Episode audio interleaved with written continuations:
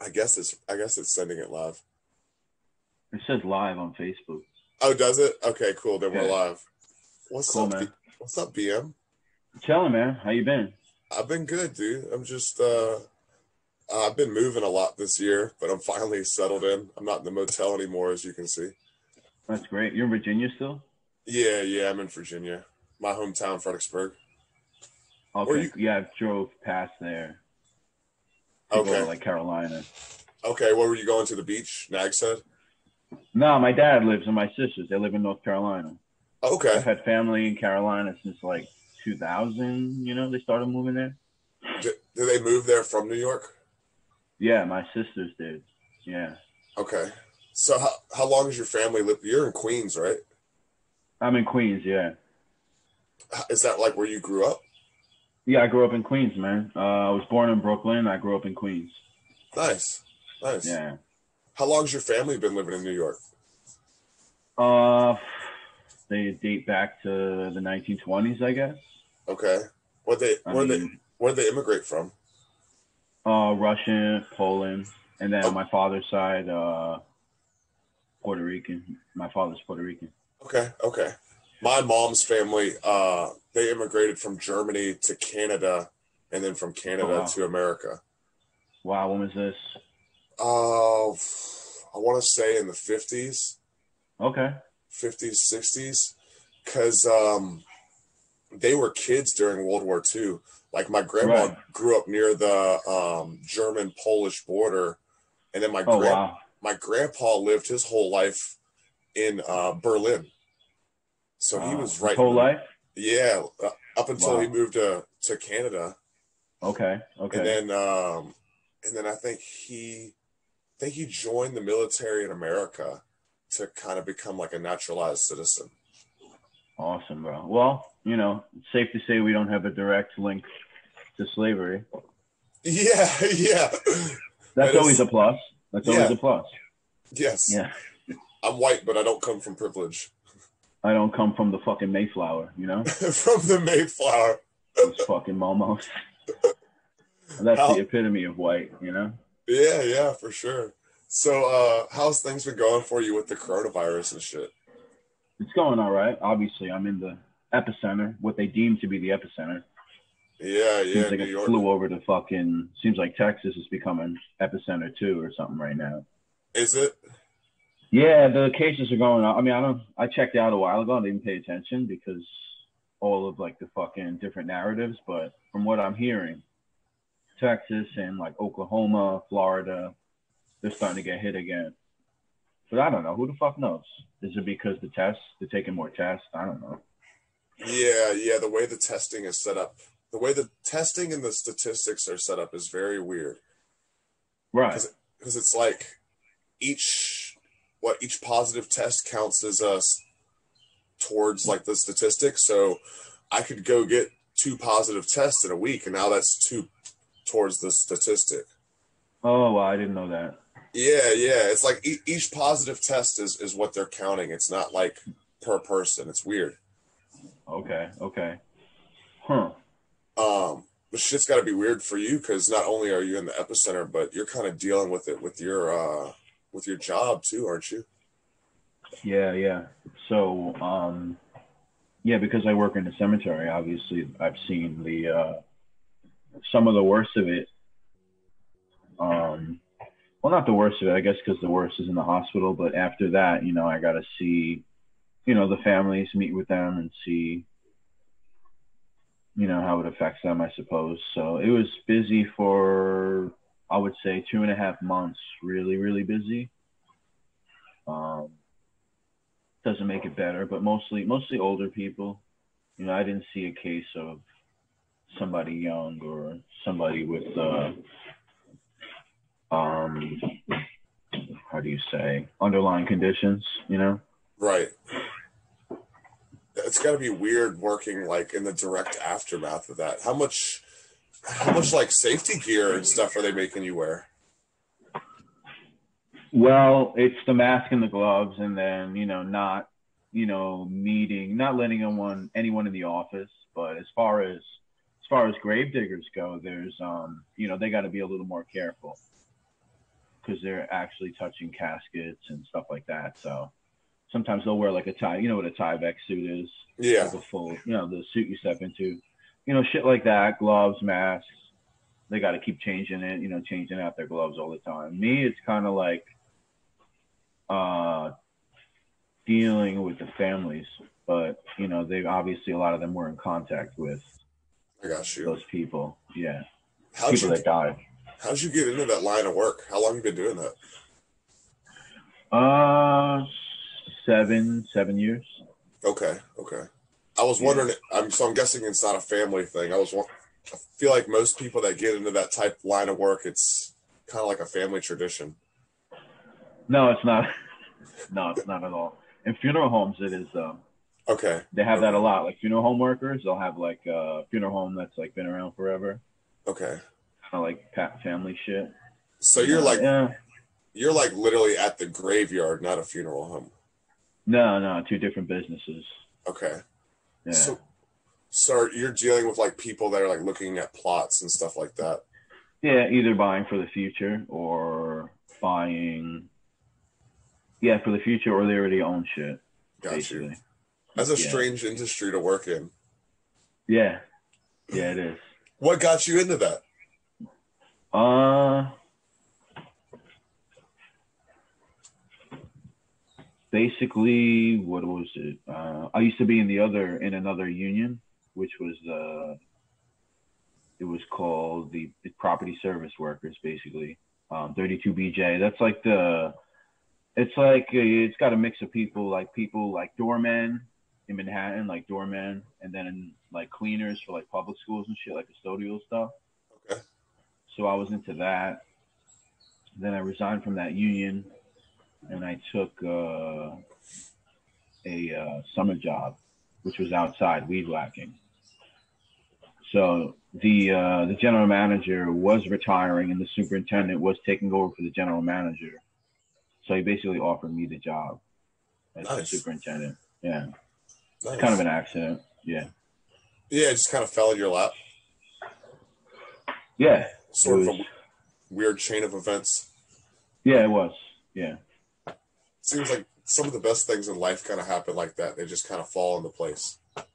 for sure, man. For sure. That's how I feel. A lot of things have been going on with me, with like my comedy and just my different pursuits and avenues that I try to chase. It's like when I, Yeah, I mean, you have to focus and put in the work and like put in effort, but the universe is weird. It's like the harder the harder that you try, sometimes the less it wants to give you what you want. Like with like like with a woman, it's, Right. it's, it's like the more you want her, the less she wants you. So when you like sit back and focus on yourself and just try to like build yourself, it seems like that's really the times when shit starts kind of falling into place and the gears start clicking. No, you're right, man. Yeah, sometimes things just happen. You don't know why they happen. I think that's why. I think that's why a lot of people buy into like you know that secret, you know that secret shit. Like you Yeah. know, the book and all that was. I mean, a lot of it is like, eh, you know. But I think the very idea of just um, changing yourself, uh, doing better for yourself, doing better. You just you will. I think you will attract opportunity. You know, you will maybe surround yourself with better people. You might have better opinions on yourself. You know. Um, not being negative is, is one of those things that's pretty big, I think. Um, in a sense where it's like, um, even like taking time to shit on people online or whatever, which we're all guilty of, but you know, that feeds into like, I think it just feeds into more angst and anger towards yourself, really. I mean, Yeah, it does. It's like you're projecting. you know, yeah, for sure. And that's kind of sad. Some people make it a, a thing where I don't know. It's like you're it's like you subconsciously know there's a defect with you, but you're trying to distract yourself from dealing with it. So Right. instead of looking within, you just pointed out other people's problems. Yeah, yeah. It's uh it happens on like so many levels. It happens on like uh so there's like the there's like the level that's like corporate sponsored or like PR firm sponsored and then there's like the microcosm level where it's like in one Facebook group there's like a weirdo or somebody that just like skips through like a circle of Facebook groups and decides to do that. So it's like it's just happening all over the place. It's not even like it's not singular any. It's just like millions of people are doing it. Yeah, it, it, was already bad enough with like radio and newspapers right. and TV, and now you got right. social media, and now right. we we've become instruments of our own demise. Right, right, right. It's good and it's it's good and it's bad, right? Yeah, there's definitely you know? positives and negatives. Yeah, you gotta have to use it to uh, use all this uh, crazy technology to your advantage if you can. I mean, at the end, they're all like kind of evil a little bit, but like Google's and YouTube's are a little nefarious at times. But I guess you can use it, you know, for good. You know, nefarious in the sense that like they mine your data and shit like that yeah, stuff like that, all the spying, all the stuff that they're able to do, how they can influence politics or whatever.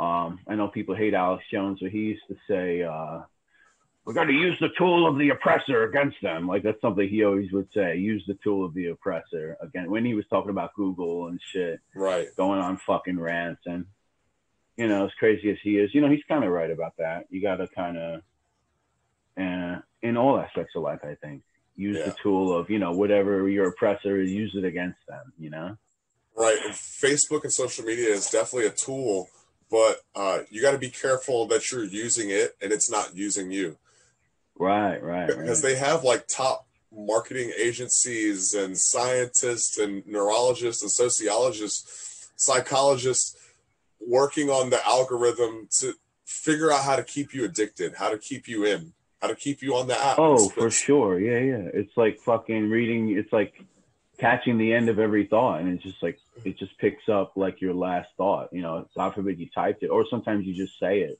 You know, your your microphone is enabled.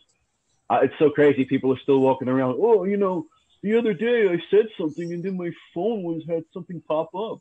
It's like, yeah, I mean, they've been doing this. It's not a surprise anymore. Like, why are you still why are you still saying this? yeah, it's listening to you. Turn your fucking microphone off if you don't like it. You know, it's not a shock anymore. You know. Right, right. All right. Uh, uh, sorry, I want to. I want to. We're getting off track a little bit. I don't want right. to. We can go down conspiracy theory hole later, but I want to backtrack right. to um, what we were talking about the universe and things kind of falling into place. Uh, that ties into Uncle Joey. One of that's how we met if people don't know, is the Church What's Happening Now Facebook group, uh, Mutual right. Love for Joey yeah. Diaz. Right. But right. he always says, once the universe knows you're in, it's in. Right. And uh, I really think that applies to everything we were talking about. Also, everything that we were talking about, that you were talking about discipline and how much self discipline helps. Um, that's the new right. kick that I'm trying to get on right now. I know you probably saw I'm like trying to do time blocking and keep a schedule um, yeah, yeah, I saw that. You were trying to, yeah, I saw that. So, what I wanted to ask you, because I know that you practice jujitsu. Um, right. You're older than me. You work a consistent job. You have a consistent routine. Do you have any tips for me on discipline and everybody else? Yeah, I mean, I well, I ain't a pro. I mean, I had uh, a lot of issues for years, and to be honest with you, like being maybe I don't want to sound like really cucked, but being with a girl that's a good girl, you know, and like her being more responsible definitely helped me. Um, but I think a lot of it, what I what I learned when I was in the discipline mode, like when I was like going to the gym and doing jujitsu and going to work, doing all types of shit every day. Um, I think it usually comes down to getting enough sleep like I know you you were doing like the time thing. Yeah. Getting enough sleep and not eating like you're fucking 12 years old. And I yeah. think you will I think you will fucking I mean it sounds so stupid, but I think you will notice that your body feels better and your brain fucking functions a lot better. I agree with that not, too. When you're not eating like, you know, you're in fifth grade. It's yeah. Like, you know, and I'm guilty of it. You know, I'm on a spree at the moment where I gained some weight and whatever, but overall, I think that's like step one. Yeah, if you sit around and eat like Doritos and cupcakes and pizza, you're gonna feel like shit. You're um, gonna feel like shit, and I think the sad part is like feeling like shit is like normal mode for many people. Right, right. You don't even catch it. Yeah, it's just regular. You know, I work with somebody who's just like always, you know, they're very overweight, like very. And it's just like, oh, it's like every day. Sucks getting old, sucks getting old. This hurts, that hurts. It's like you're like 42. You're not fucking old. Like, it, you know, what you're doing sucks, you know? So, Right. not to hate on shit, but Well, I think like, that's number one. That's number one, man. yeah, like my knees are um, aching me bad recently, so I've been trying to cut carbs out of my diet, hoping that the inflammation Yes. helps helps my knees out. But that's Right. probably what that guy's dealing with too. You know, he's all achy and shit. It's like, dude, you've been eating pasta for the past thirty years. Right. right. Exactly, man. Um, you could also take like oils and stuff for that, like krill oil for your joints or whatever, but not to go down that hole. Um, but uh, yeah, man, fucking change what you put in your mouth, you know, unless Yeah. you're uh,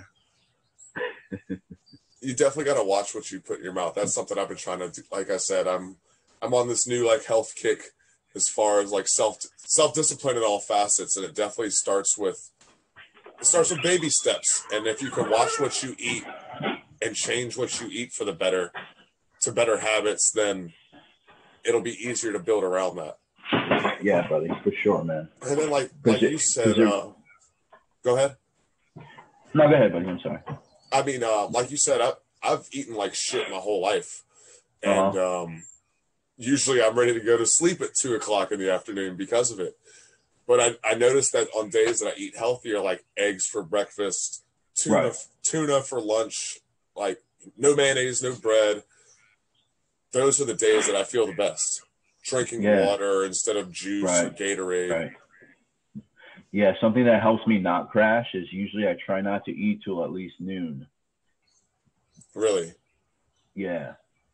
I don't really do like time restricted eating, like very strict, but I definitely, it, when I'm working 100%, I'm not eating till my lunch break, which is 12, 12.30. And So I'm up on- at like 6, I'm up at like 6.45 every morning, 6.30. Um, So- yeah, and I do not eat till then. A single thing. It's water and coffee. Okay.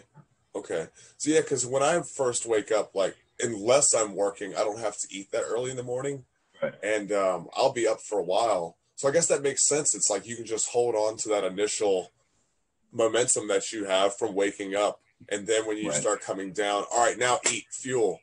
Yeah. and then you don't yeah. have a midday crash Yeah. because you just ate at Mhm. noon. Yeah, and it's also like not realizing how many carbs you have left over from the fucking evening before. Like you ate and then you sat down and watched TV and you did, you know, and it's like, did you burn anything that you ate? You know, can your body still survive till fucking noon? Hundred percent, man. And once you start doing it, you won't even want to eat that early. I've trained myself where if I eat early by noontime, I'm like fucked up. Like I don't want to eat. I don't feel right. And if I do eat, I'll feel like mad bloated from it. It's Okay. really weird. Yeah. No, that makes sense. Um, and also, like, there's a lot of things that we do in modern society that humans aren't necessarily programmed to do. Um, Right. Like, we used to have to walk around and forage for food, sometimes Exactly. for days Right. at a time. Yeah, man. Yeah. So- So, now I just, you know, you just walk across the street and forage the fucking deli counter, basically. yeah, exactly. You know, it's like- yeah. man, what's it like living in New York?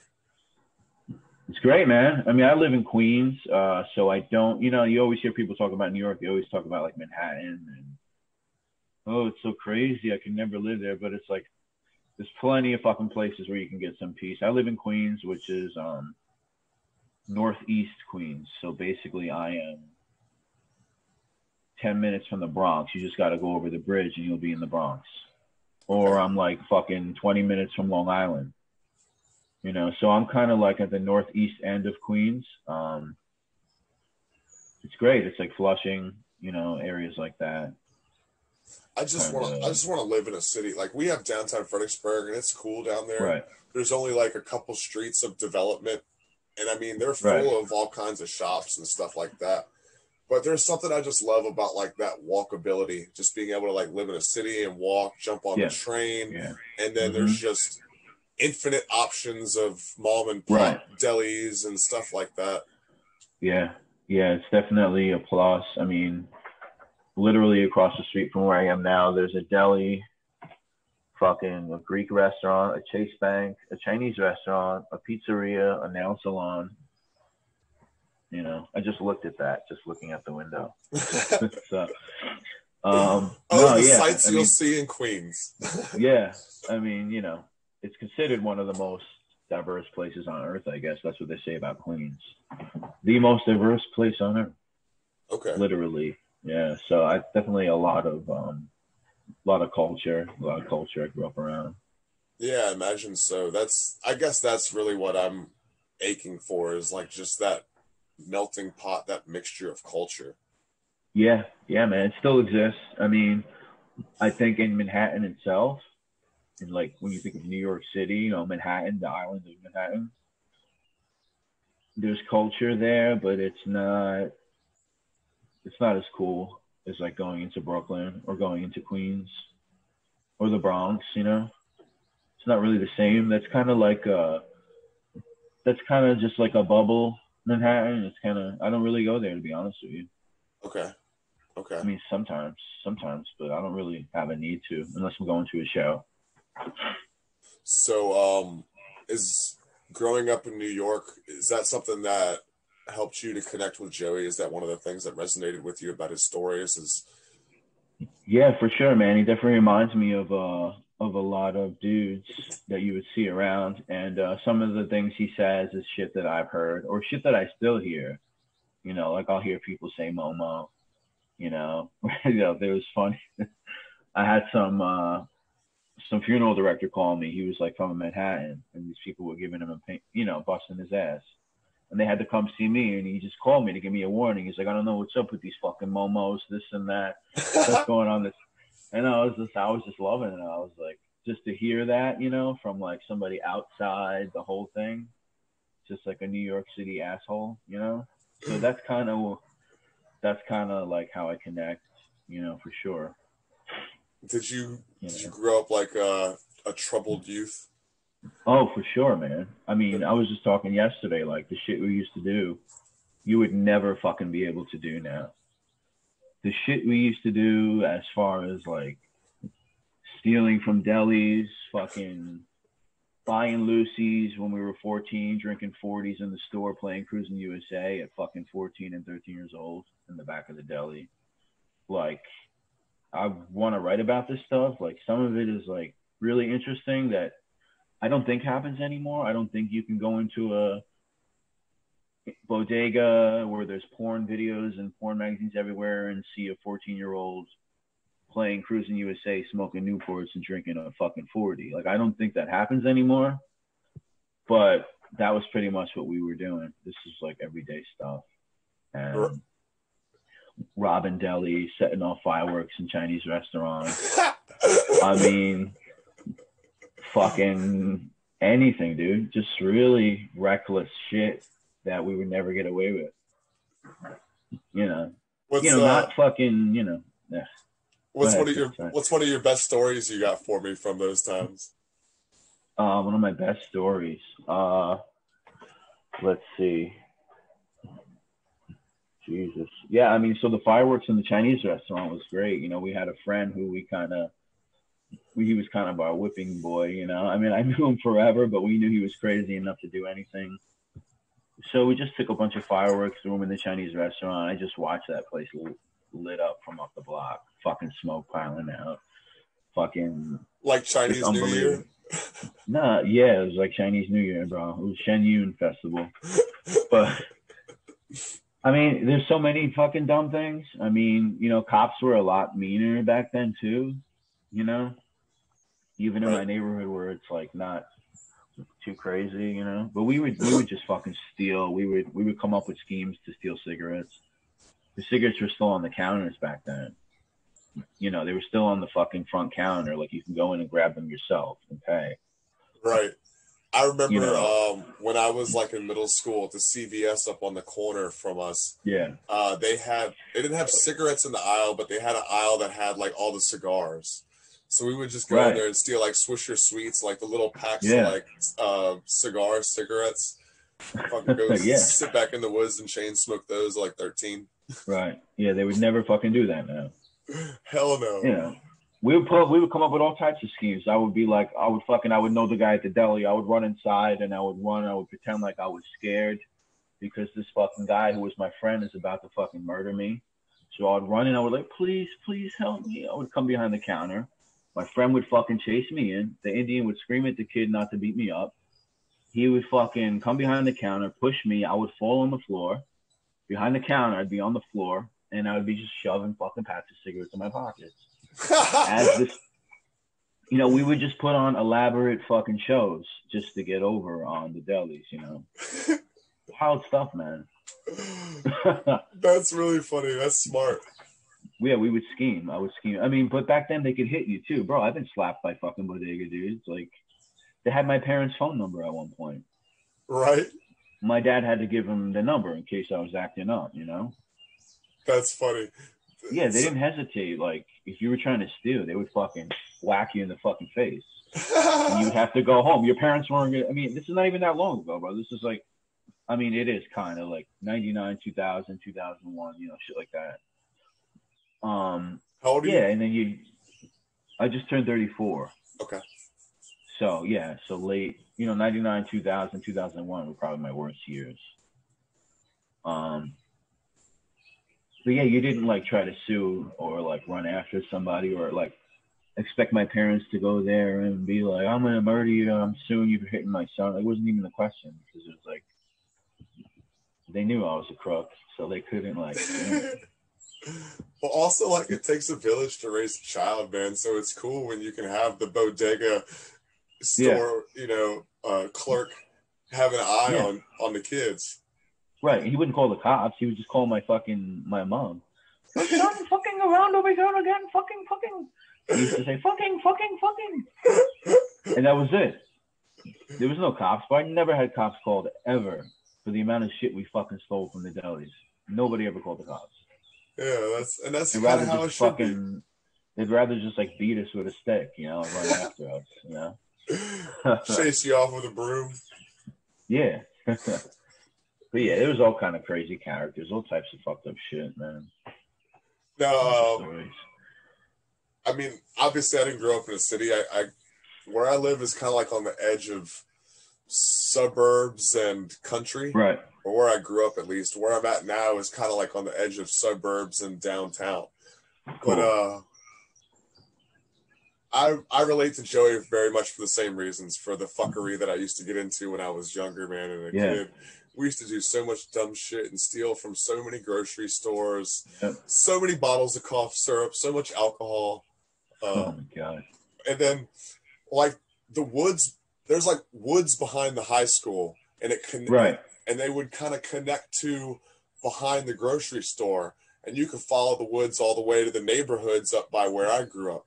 So we would just skip school, go into the woods and then go through, you know, go back and forth through the woods all day, go steal shit from the grocery store, get fucked up in the woods, float around for a while, you know, finger bang each other in the woods, whatever, shit like that. And then How was it um, like with the cops? Were did you have like a lot of issues with the cops? Were they like I mean, we had like a school resource officer, but it also got to a point where like I was such an asshole in school. Like they put me in alternative school when what was supposed to be my junior year. And then Okay. when I came back, I was such a fuck off and an asshole that it was like they they never tried to get me for like truancy or anything like that. They were like, "Good, stay away. Like we don't want you here. Yeah, yeah. Word. Like you're a black hole. Be gone." yeah, they did that for me in high school. yeah, that's that's high school for me too, man. Um, yeah. And then another reason I relate to Joey is like, obviously the cocaine, the getting clean off coke, Okay. li- living Okay. that lifestyle, and then breaking away from it. Right. And um, you know, I've I've had to hustle and shit too, like Joey's had to hustle and have people meet me at comedy shows and shit like that. Right. So I relate to him on that level too. Um, I think I think that's a, why a lot of people relate to Joey, man, because he's just like real. He's from the streets. He's lived that Right. kind of life, Right. Right. and um, there's more people than you would think that have lived that type of life in this country or in this world. So when they see somebody like that telling their story, Right. and it's all it's kind of a it's a redemption story. It's very much a redemption story. Like if he kept Yeah. going down the path that he was going down, it was self-destructive. Um, Yeah, and because like it's so diverse, like his crazy stories come from so many different areas, you know, comedy or drugs or girls or whores or homelessness. So you can, you know, you don't have to like cover all those bases as a person. You might identify with two of them, you know. Right. just identify with one of them, you know. So because it's so many things, I think he definitely that's another reason why he would attract so many people. You know, it's not his uh experience is not singular, you know, it just wasn't like one path, you know. Right, right, right. Yeah, you're right. There is such a diverseness to it, and then there's so many, diff- you know, like you said, you'll hear stories about New York, you'll hear stories about um, Boulder and shit like right, that. So right, right, right. East Coast, Uh, West Coast, you know, he's got that covered. right, right. No, um, Joey's amazing, man. What's it like? What's it like being an admin of that group? I know that shit gets stressful sometimes. Sometimes, I mean, I feel like it's. I was asked that once before. I feel like it's. I don't know, I feel like it's a bitch thing to complain about. To be honest, it's like, what's it like? I mean, I'm hearing my own. You know, it's like, it's it's stressful. I guess. I mean, it's all right. I mean, it's the only the worst thing about it is now it's like Facebook is like every they're like watching everything you do, even if the group is secret. Like you know, so you can get the chance of being shut down, which the church group was shut down through twice. This is the third version. You know, so that's the worst thing. And then sometimes like people get in with politics where it doesn't belong, you know. Right. Or just unnecessary drama in general. Yeah, unnecessary drama in general, which we all get involved in sometimes because we can't like help ourselves. But you know, when you get like repeat customers, it's like, dude, go shop somewhere else, motherfucker. Like, Go shop it's kind of- somewhere else. You know, go find something else to do. Like, Go to a different but I mean, yeah. But it's not like I mean, I voluntarily, I willingly do it, so I'm not going to be like, "This is so stressful." Like, no, it's not. It's really not. And there's Right. like six of us or seven of us. I don't know. So Scott Cunningham, Allison, John Joyce, Henry. Um, fuck. Jason is Jason still an admin? No, Jason. I don't know where Jason is. You know. Okay. You know. Uh, Have you have you ever tried stand up? No, I haven't. Uh, I thought about. I thought about it. I mean, from I, I would like to like write or work on skits or like do stuff like that. I've always thought about doing that stuff. I used to always. I used to record like comedy things growing up on my like little recorder with my friend, who would like pretend like we were like on a radio show. So like, and I was always like silly and stuff. So I feel like I probably should have maybe thought about that or done something like that. Always wanted to like get involved in funny business, I guess. You're right, like a Right. skit, like if uh like if two not shock jock radio, but if like those uh hacky morning radio guys like, Hey, welcome to well, John Yeah, in the yeah. morning. What yeah, if so we used to do that, yeah. And then what like, if two of those would- guys hosted a podcast with all the little like beeps and whistles and shit? yeah, we used to do that. Yeah, we were, we would we would even play the callers like calling in. Like we would just like it was silly, but yeah, I've always liked that stuff, you know, That's cool. comedy. Actually, uh, anybody watching this, I encourage you to go watch Freddie Correa's podcast. He actually had uh, BM on there, but Oh, on yeah, his, thanks. you can call into Anchor and leave like a message in the same Yeah. way. Um, Yeah. I've actually done that a couple times for Freddie and left Yeah. like character messages. yeah, I've left a message on Freddy's. I don't know what it was. Something about fuck, I don't remember now. Shit. Too much So- of this, you know. Too much of what? The pen? yeah, this is the pen. Okay. God damn, it's a big fucking vape pen, dude. Yeah, it's got it's got uh like rosin in it, like oil Mm, in it. Yeah, okay. yeah. So cool. that's that's the one that you like load up, like you buy wax and put it in there in the coil. Right, right. Like the old G pens when that shit first got popular, you used to have to load it in. So uh, those vaporizers are good for smoking DMT too. Yeah, how do I get some though? Are they though? Really? Yeah, because you want to vape DMT. You don't want to hit it with a flame. Okay, okay. How do I get it? I don't know how to get it.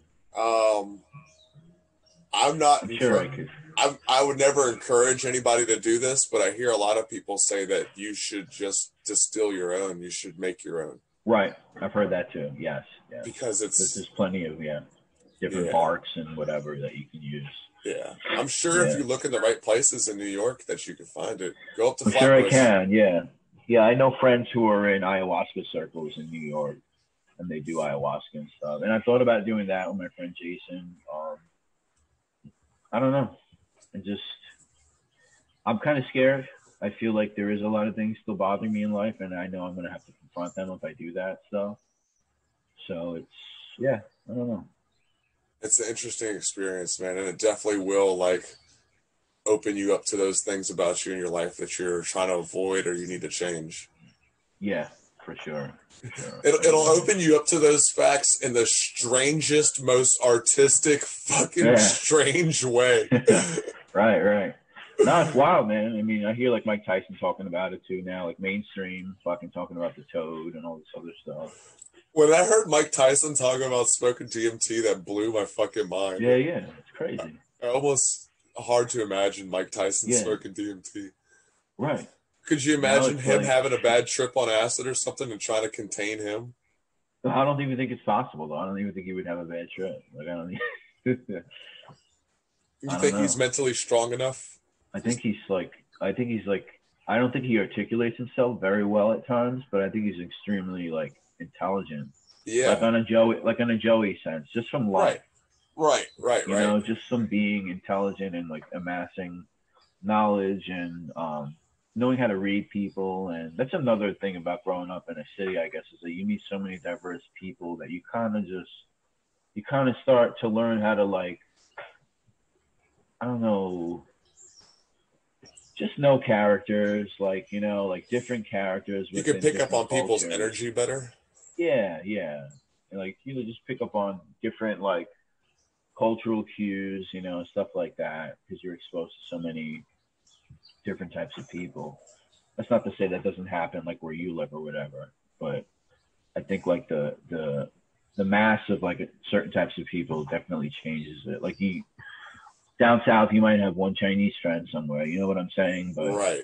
It happens could here, make- but it's fewer and farther between to where where Right. you're at. It's on such a massive scale that it's Right. it's it's unavoidable. It's literally Yeah. unavoidable. yeah yeah it's another reason like not to go off on any other it's another reason why like when i hear like a lot of the people complaining with the social justice warrior stuff you know they want to say sjw stuff with the i that's another reason i can't always identify with that stuff because it's just like it's just like where i grew it's just normal to me to be around different types of people like i don't even think of the idea of like there's anything different you know so when I hear a lot of stuff, sometimes it's really hard for me to connect to it.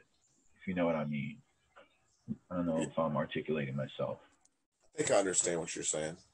Yeah. Um, you you bring up you bring up uh outrage culture, Yeah. cancel culture. Right. You have that picture behind you. Ah, yeah. What do you think about everything Yeah. that's going on right now? Some of it is very warranted, and some of it is the case of what we spoke about earlier with people that are sick and they're not fulfilled in life. And I think, I think mental illness plays into it a lot. I think you know, I think that's pretty fucking rampant. Um, so I think a lot of it is that, you know, and a lot of it, it certainly is warranted. Like Chris D'Elia probably is. I'll be honest, I never fuck with D'Elia. I never. Everything that everyone is saying now is kind of like how I always felt about him. I always kind of felt like his humor was good, but it was a little too cutesy maybe at times, or it was aimed at like a younger audience, or kind of like in the Dane Cook Not exactly that he's like the same as Dane Cook, but in that kind of like when Dane Cook was like really fucking famous when I was like in high school or whatever. Like, yeah. I was like, I avoided it like the plague because I, I just there was the energy that I never that I didn't identify. Like I didn't, it wasn't my thing, and I think it's aimed at a certain type of person that I'm not. You know, not to say that that's bad or anything. It's just like his humor is not mine, and I could see the, I could see like the like Luis J. Gomez had a tweet and he was like the, the funniest thing or the, the biggest trick to Leopold is convincing everybody that he's good looking. Like like I saw that and I was like, yeah, because like I'm not I don't judge guys, but I'm looking at Louis sometimes too and I'm like, this guy, this is like the ladies man. Like I don't know. I don't agree with it. Like I don't think like I think a lot of it goes into that. I think I think uh, his persona and the energy that he puts out and the way that a mass of people viewed him, I think that he certainly opened himself up to being drunk on fucking being that weird type of person.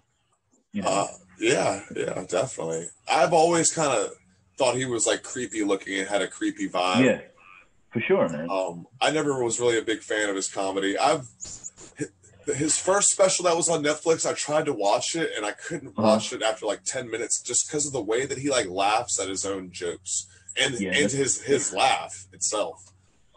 Yeah, I only want to see Chappelle do that. To be honest, right? You know, and even Chappelle, like bang, you know. Yeah, even Chappelle when he did like the bird, what was it called? Huh?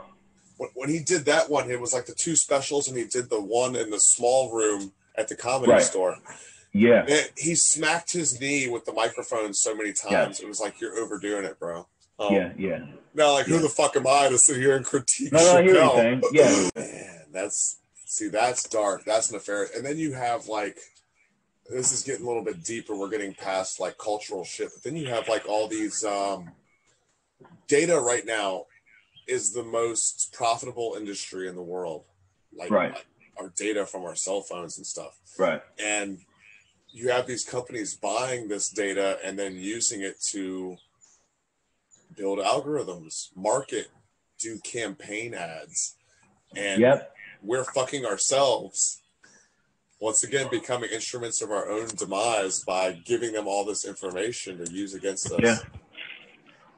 How do you stop it? Yeah, I don't know. Because I always so, like like uh, there's so much sorry. money involved. It's it, it, how do you stop it? Yeah, well, I always had like this idea in my head that like you know how like these movements start like um defund police for example or something like these hashtags. I always had this idea that like we would start a hashtag that would be like unfollow famous. And that would be the hashtag unfollow famous. So everybody could get together collectively to unfollow famous people's social medias. And you yeah. would see you would see like you would see influence just fucking shrink overnight if people decided to do that. Yeah, you know, yeah. Why would corporations like pay these celebrities all this money to push bullshit if nobody's paying attention to them? I mean, to me, they're irrelevant anyway. I don't pay attention to them, but I think people can unfollow people and and fucking change the culture just just by clicking a fucking button. And I think it's so easy when you think about it. Oh, that's powerful. It's almost like uh, it's almost like walkouts. It's almost like doing yeah. like a walkout or a strike. Hashtag unfollow famous, bro. I, I said it first. I like that. But seriously, man, it's like you can fucking really change society just by clicking a button. I really believe that. Yeah, yeah, one hundred percent. I believe that too. Fucking yeah. this podcast dropped from live for like a, a amount of time. I don't know how long. So some of our conversation oh, wow. wasn't live. I don't know what happened, but we're live okay. again. Um, wow. I wanted to ask you, BM, because like I said, I brought you on here because of your post the other day and how outspoken you were about all of this. And um, you, like I said, you had a lot to say. You said it beautifully. Um, you already have, both of us do have a good following and support system with the church. What's happening now? Um, you said I, I, I asked you the other day if you were going to start writing blogs, right, about about this stuff, right? You, you have all these people writing blogs for for cancel culture. We need someone to write blogs against cancel culture, and I was saying that you would be a good candidate for that. I think you would be also be a good candidate for your own podcast, man. Considering uh, Oh, thanks, buddy. Appreciate what you and your buddy used to do with uh, recording like the radio shows and shit like that. yeah, I definitely could. I think it's a lot of it is just um, a lack of try, basically. It's really A lack of try. Yeah, just not committing to doing it. Um, Right, right. Well, it's like Yeah. you seem like a pretty busy guy anyway. I mean, I have time to do things. I just, you know, it's just about making time. You know, Yeah. there's always time. Well, what are your like creative passions? 'Cause I'm sure that uh, you know working at the cemetery and, and that's not your uh, only fulfillment out of life. Right, right, right, right, right. As far as like creating, I mean, I do a lot of things. I mean, I do, I, I do like to do art. I mean, I grew up doing graffiti.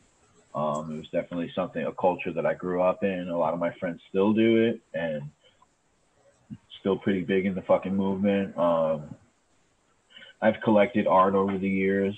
You know, I've collected some valuables. You know, I have some pretty cool things that I've collected, and you know, as far as art goes. Um, you know, investments for the grandkids. um, and uh, yeah, just fucking trying to get out, be outside as much as possible. I hate being home, man. I fucking Yeah. go to work, come home, shower, and I'm out the door. I'm gone. Well, uh, are- you're able to be like that now with everything going on with the COVID. Yeah, because I just go to the park, you know, or go to like a nature preserve or some shit, and just, you know, most of my weekends I go out to like Long Island. Me and the girl, we pick up and we fucking just go out. That's cool. go to a nature, you know, nature hike, nature walk, or whatever. But yeah, No, that's uh, that's really refreshing too. Do you feel like that adds a lot of clarity for you at the end of a long week? yeah, man, be outside in the peace, peace and quiet, man. You know, everyone's crazy in New York City. I think Yeah, everyone's I mean, just that- crazy, man. Yeah, everyone's crazy everywhere. Yeah, especially online. I mean, yeah.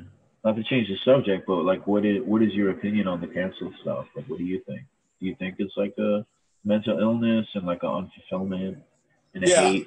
I agree with a lot of what you're saying. Uh, I mean, I I responded to your thing the other day because you were specifically talking about uh, writers, and uh, from my point of view, it seems like a lot of these people are just throwing these articles together out of emotion. Um, there's not a lot of research and information going into them. It's very Right. much someone pushing a narrative, and um, I feel like a lot of these people and I'm generalizing, of course, but I feel like a lot of these people have no discernible skills. The only thing they're good for is is trying to cause a rift, um, Right. and this is their way to get attention. Um, they're not talented enough to be a stand-up comedian or be uh, to write novels or whatever the thing is that they want to do. Be an artist. So their fulfillment has to come from putting somebody else down and sifting through the bullshit to find something to pick out and, and attack you for. Because it seems like a lot of this stuff you really have to snipe, you know, to to find it. People are really digging to to try and run someone's name through the mud. Um, we've seen it work and we've seen it not work. Um, Yeah. they tried Yeah, to do it with Kevin yeah. Kevin Hart, and Right. that was a weird Right. situation. It kind of worked in the sense that he didn't do the show, but at the same time, uh, he's you didn't take anything from him. If if when he gets his next special ready and he's ready to sell out another stadium, he will sell out a stadium, For and, sure. and everybody will watch his special on Netflix. For sure. Um, I wonder. I would like to see the statistics on how many people downloaded and watched Louis C.K.'s special that he put out at the beginning of quarantine. Yeah, I saw him after he got canceled out on Long Island. Yeah. Really? Yeah, so I saw him at Governor's because I'm on the, the mailing list, and you know they were like sending emails on the sneak tip to people on the list to like come see him. So I saw him. Uh, you know his set that was recorded. Right. It was recorded at the same club a week after I saw him, Governor's Comedy Club in Long Island. Okay. Somebody recorded it in that same club. I've seen Joey there. It's a cool little club. It's it's a little weird, but it's it's pretty cool. It's like an old school kind of sleazy comedy club in Long Island. Have you ever been to Um, the cellar? I think I've asked you that before. Yeah, yeah. It's been a long time, but I have been there. I've been to the cellar. I ate upstairs at the fucking the fuck is that place called? The Tree Restaurant or some shit. I always forget the name of it. Yeah, I've been there. I've been to the stand. I've been to Dangerfield, shit like that. Nice, nice. Yeah, man, I'm I'm itching to get up to New York and fuck around with the culture, man. I was Yeah. uh I was thinking about it recently. I was like, man, I want to get up to New York. I wonder if anybody's got a place up there, like they let me crash for a night. Because I I'm, I know I got people all over the city that's like, you know, if I could crash a night here, or crash a night there, Yeah. give me an open mic. Um, but then I was like, oh yeah, COVID and New Right, York is yeah. the fucking epicenter.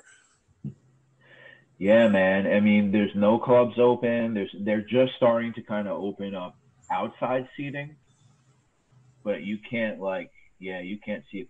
There is some comedy shows happening that are like on patios, like the same club I just told you about. They're doing like patio shows outside, and then but you still gotta like social distance, and it's weird. I don't want anything to do with it, to be honest with you.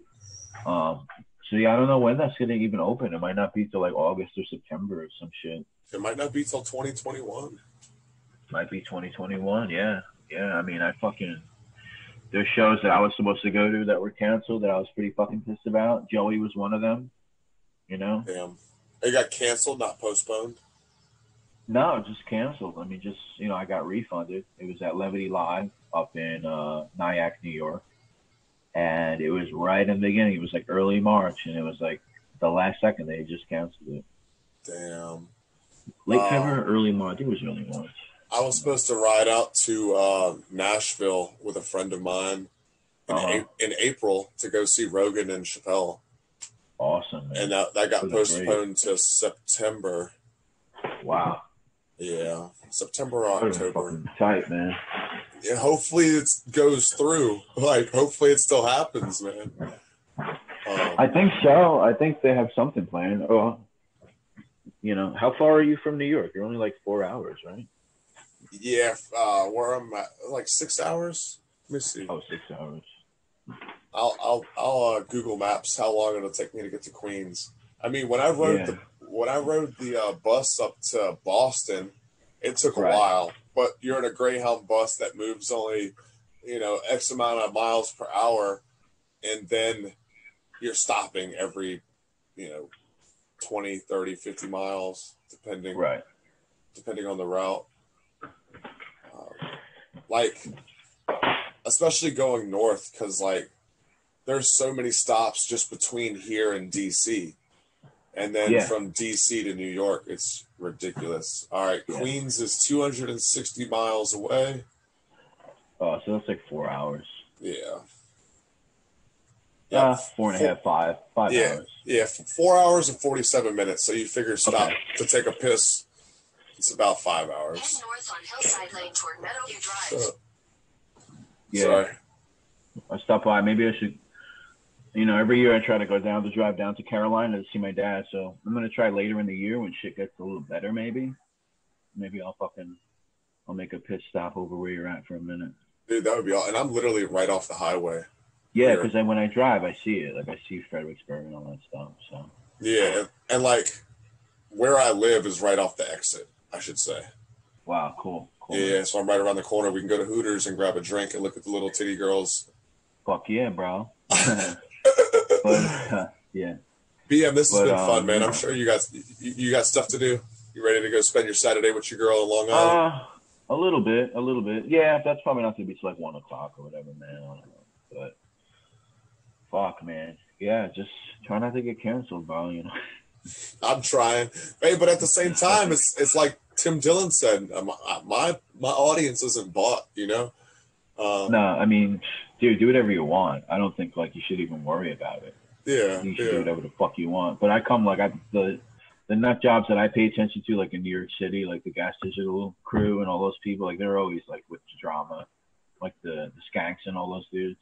right. Same thing So though. You, you, like- you can't cancel those guys. They are who No, they are for a reason. cannot They, cancel them. they have a they have a following. They they put on their own them. shows. That's right, and that's Good like luck. the fucking good luck. Um, it's the same group of New York comedians that keep trying to cancel them. These dudes are such fucking losers. They're so sad. Um, I imagine so. and they don't have the wherewithal to start their own fucking podcast or start their own network and Right, to brand themselves and then try to Yeah, independently put on their own shows like Skanks.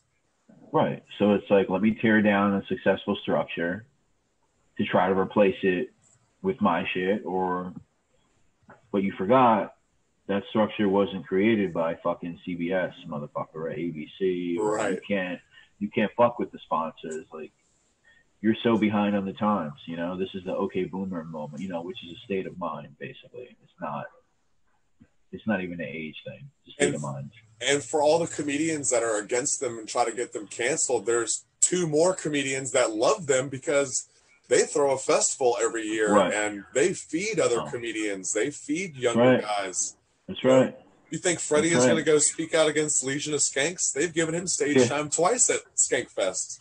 What? Yeah. Yeah, yeah, for sure. I've seen them there, and it's like when you go there, it's like the most diverse group of freaks. It's like fucking, it's just so crazy. Black people, white people, Spanish people, Indian, gay, trans, strippers. It's just a freak show, and it's like, it's like you motherfuckers are scared of this. Like this is like the most welcoming place that you would be welcomed.